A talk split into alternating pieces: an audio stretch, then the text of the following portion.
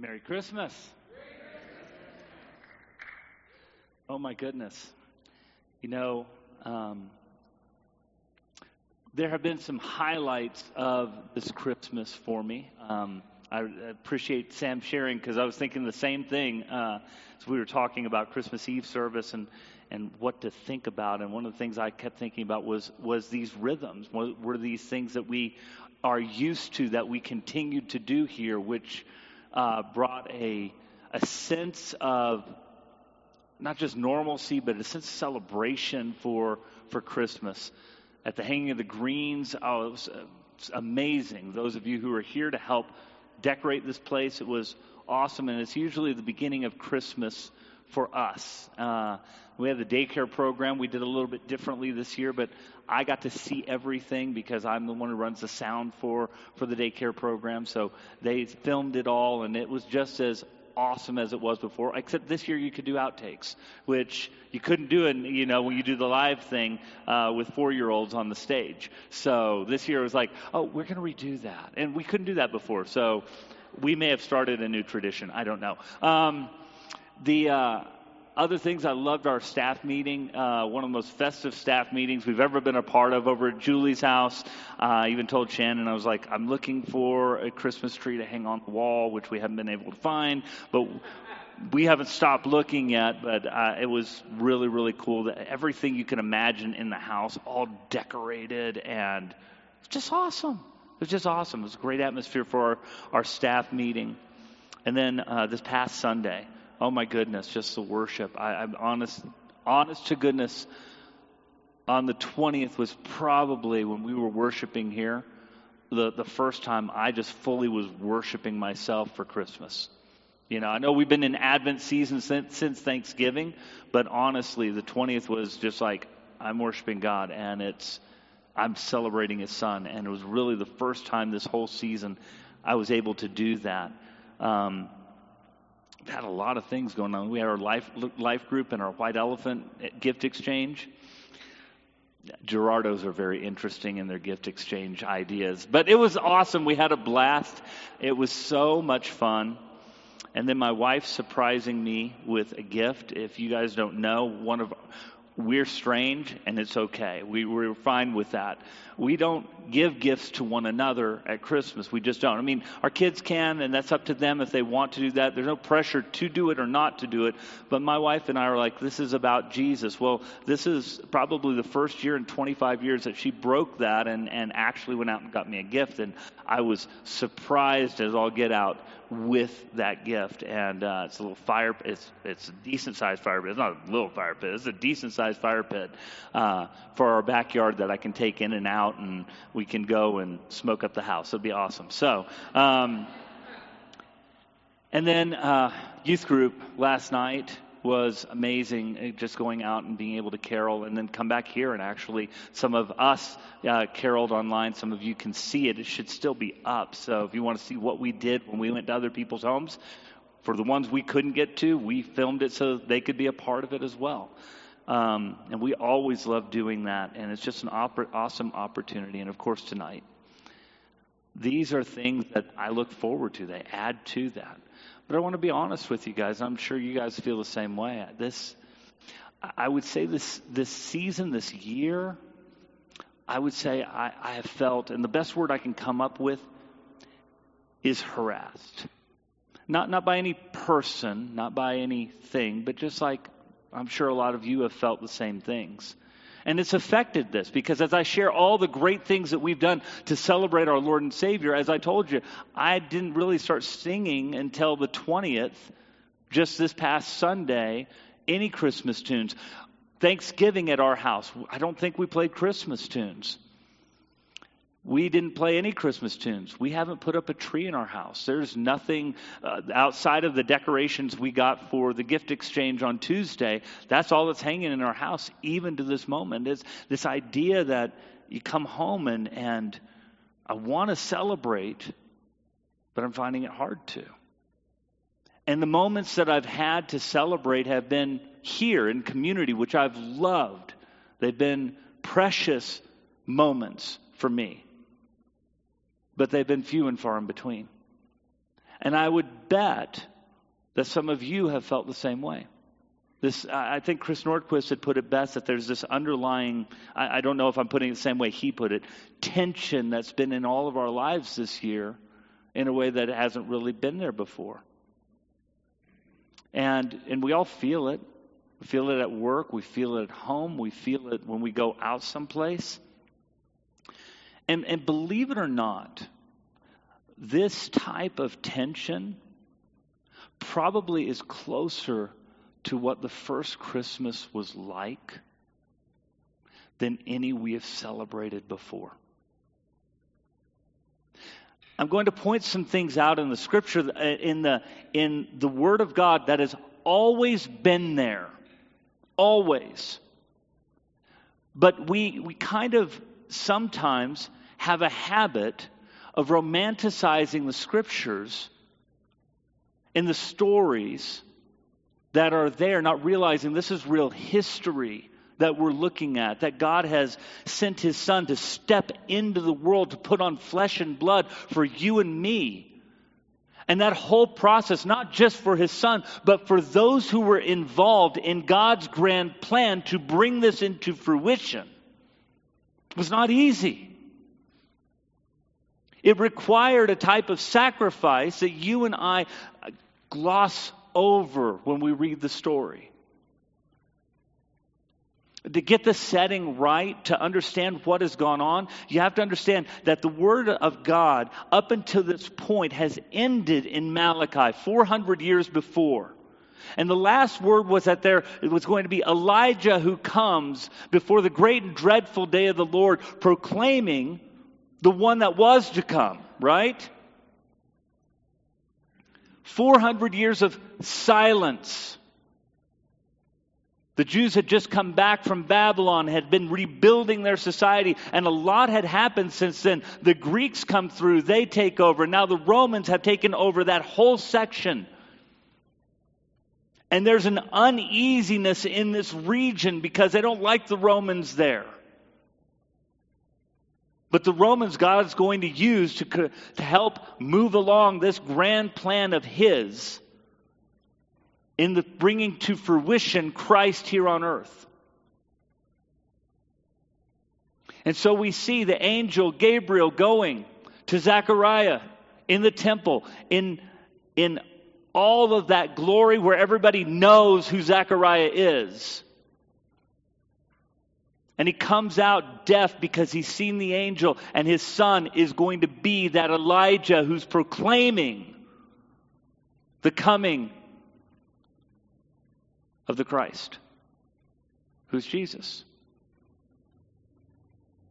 And we see the same angel Gabriel going to a young girl named Mary and saying, You're going to have a child. And she says, You don't understand. I don't know a man, and I'm not married yet. My paraphrase, but it's in your Bible.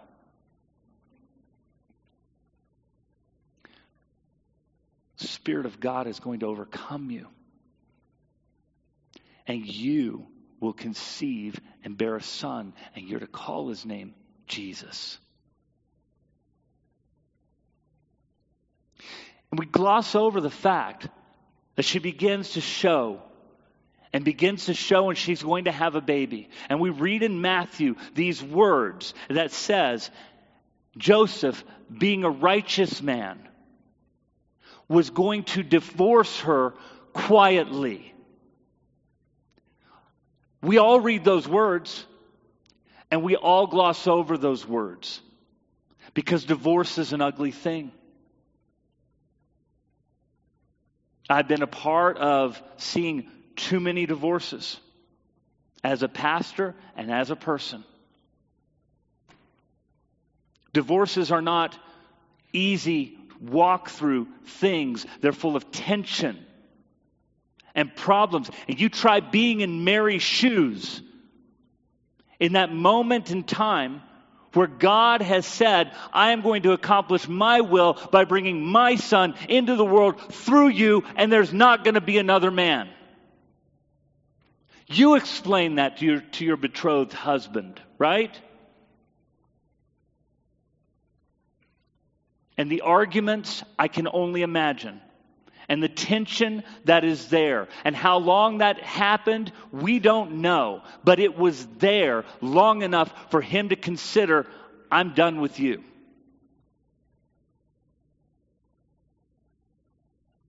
And we just gloss over that part of the story.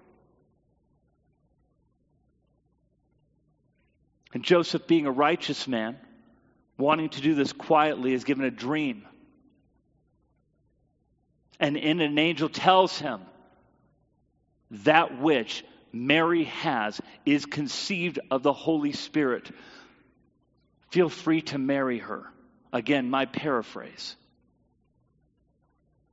And so he marries Mary. He weds Mary. That probably sounds a little bit better, right? But he doesn't have relations with her until after the child is born. And brings upon this family something that is impossible to explain to a world around them. Because they saw Mary with child. It's not hidden. What happened? Did they do something beforehand and dishonor her so Joseph had to marry her? Or did she do something dishonorable and yet Joseph has taken that upon himself so that he might claim the child as his own even though it's not? It doesn't look good either way you go about it. And their family is put in that position by God this isn't a blame toward God. But if you think that that makes the first Christmas easy, I'm sure they thought of a lot of different things that might happen. This is God's Son. There's going to be lots of celebration, lots of other things that are happening that we're going to be a part of. All of this will be explained. Everybody will see, they will understand that this baby is precious. We're going to have a Zechariah moment where everybody's looking forward to what's happening with John the Baptist. He's going to grow up as a public figure that everybody's looking forward to. Jesus is raised in anonymity. So much so that God then uses this Roman government to decree a census so that an eight or nine month Mary now has to travel 90 miles walking or on donkey from Nazareth to Bethlehem. Luke chapter 2, words we know very well. In those days, a decree went out from Caesar Augustus that all the world should be registered. This was the first registration when Quirinius was governor of Syria. And all went to be registered, each to his own town. And Joseph also went up from Galilee, from the town of Nazareth to Judea, to the city of David, which is called Bethlehem, because he was of the house and lineage of David, to be registered with Mary, his betrothed, who was with child. And while they were there, time came for her to give birth, and she gave her birth to her firstborn son and wrapped him in swaddling cloths and laid him in a manger because there was no place for them in the inn. So God uses this Roman census to bring them to the place where they needed to be for the birth of the Savior because Micah chapter 5 and verse 2 talks about that the ancient one from eternity past was going to be born in Bethlehem.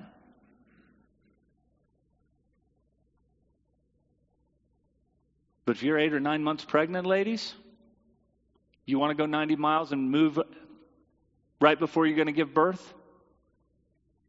You don't want to go anywhere. you don't want to do anything. You want to put your feet up, leave me alone. Mary and Joseph aren't given that option. They're harassed by the government, they're harassed by their situation. They're going to be wearing this their entire lives.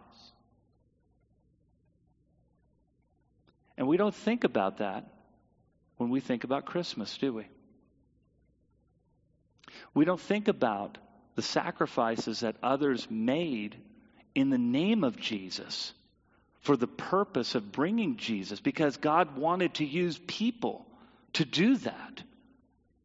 to use men like Joseph, to use men like Mary, to use a Roman census to move them down there so that his will would be done exactly as he said. Jesus is the culmination of the promises of the ages. And you would think there'd be wild celebration and it's going to be done in anonymity. They're going to be down there at the end and they can't even get a room. They're stuck in a stable. We've cleaned it up, haven't we? We have a little manger here and this straw, and it looks all nice. It makes for a great story, but none of us would want to walk through it, would we? And it's why this year mirrors a lot more the first Christmas, maybe than any of the other Christmases we've done. We've always taken the angel's point of view, right? The celebration of Jesus. Woohoo! Because we know how the story ends. We know how the life is lived by this little boy to be raised, to live for you and me, and to die on the cross for our sins, and to be raised again to give us the hope so that we celebrate every aspect of his life in such grandeur. And we don't think about the sacrifice that it takes to really worship Jesus. We have Joseph and we have Mary. And we ask ourselves, why would you do that? Why would you agree for this type of misunderstanding? Why would you agree for a life of everybody looking at you thinking that there was impropriety either in this relationship or outside of this relationship? For all of your life, Everybody's going to be looking at you like that because you agreed to do what God wanted you to do, and nobody else is going to understand.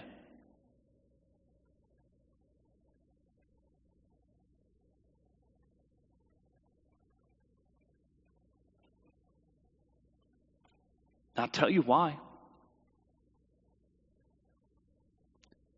For I bring you good news of great joy that will be for all people. For unto you this day in the city of David is born Christ, the Lord.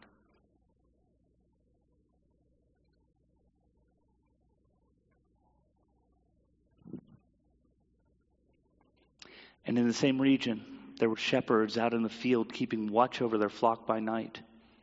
And an angel of the Lord appeared to them, and the glory of the Lord shone round about them. And they were filled with great fear. And the angel said to them, Fear not, for behold, I bring you good news of great joy that will be for all people. For unto you is born this day in the city of David a Savior who is Christ the Lord. And this will be a sign for you. You will find a baby wrapped in swaddling cloths and lying in a manger. And suddenly there was with the angel a multitude of the heavenly host, praising God and saying, Glory to God in the highest, and on earth peace among those whom he's pleased. And when the angels went away from them into heaven, the shepherds said to one another, Let us go over to Bethlehem and see this thing that has happened, which the Lord has made known to us. And they went with haste and found Mary and Joseph and the baby lying in the manger. And when they saw it, they made known the saying that had been told to them concerning this child. And all who heard it wondered at what the shepherds told them. But Mary treasured up all these things, pondering them in her heart. And as the shepherds returned, glorifying and praising God for all that they had heard and seen as it had been told to them. Do you know Mary and Joseph didn't get to see the angels?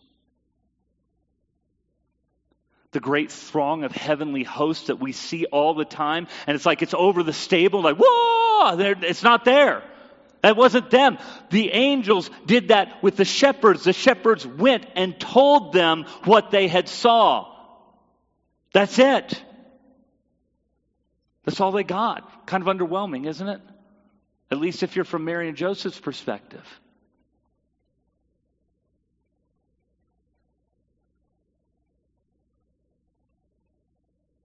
See, the worship of Christ, the worship of this baby,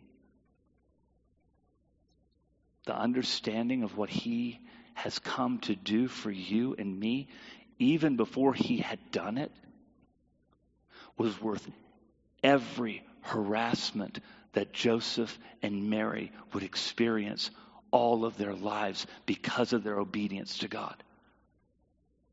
Every bit. He was worth it. And he still is. And you and I, and if you've been like me, and this season has been full of being harassed, maybe a little less filled with hope than you normally feel this time of year. The beauty of Christ is this.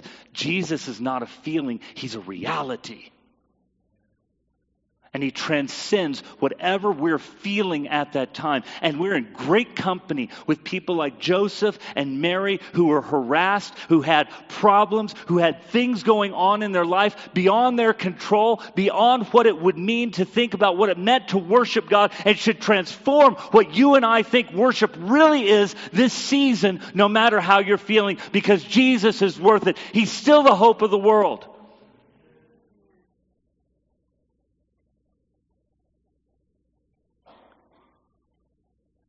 We are privileged to know the heavenly perspective because Jesus has already lived and died and rose.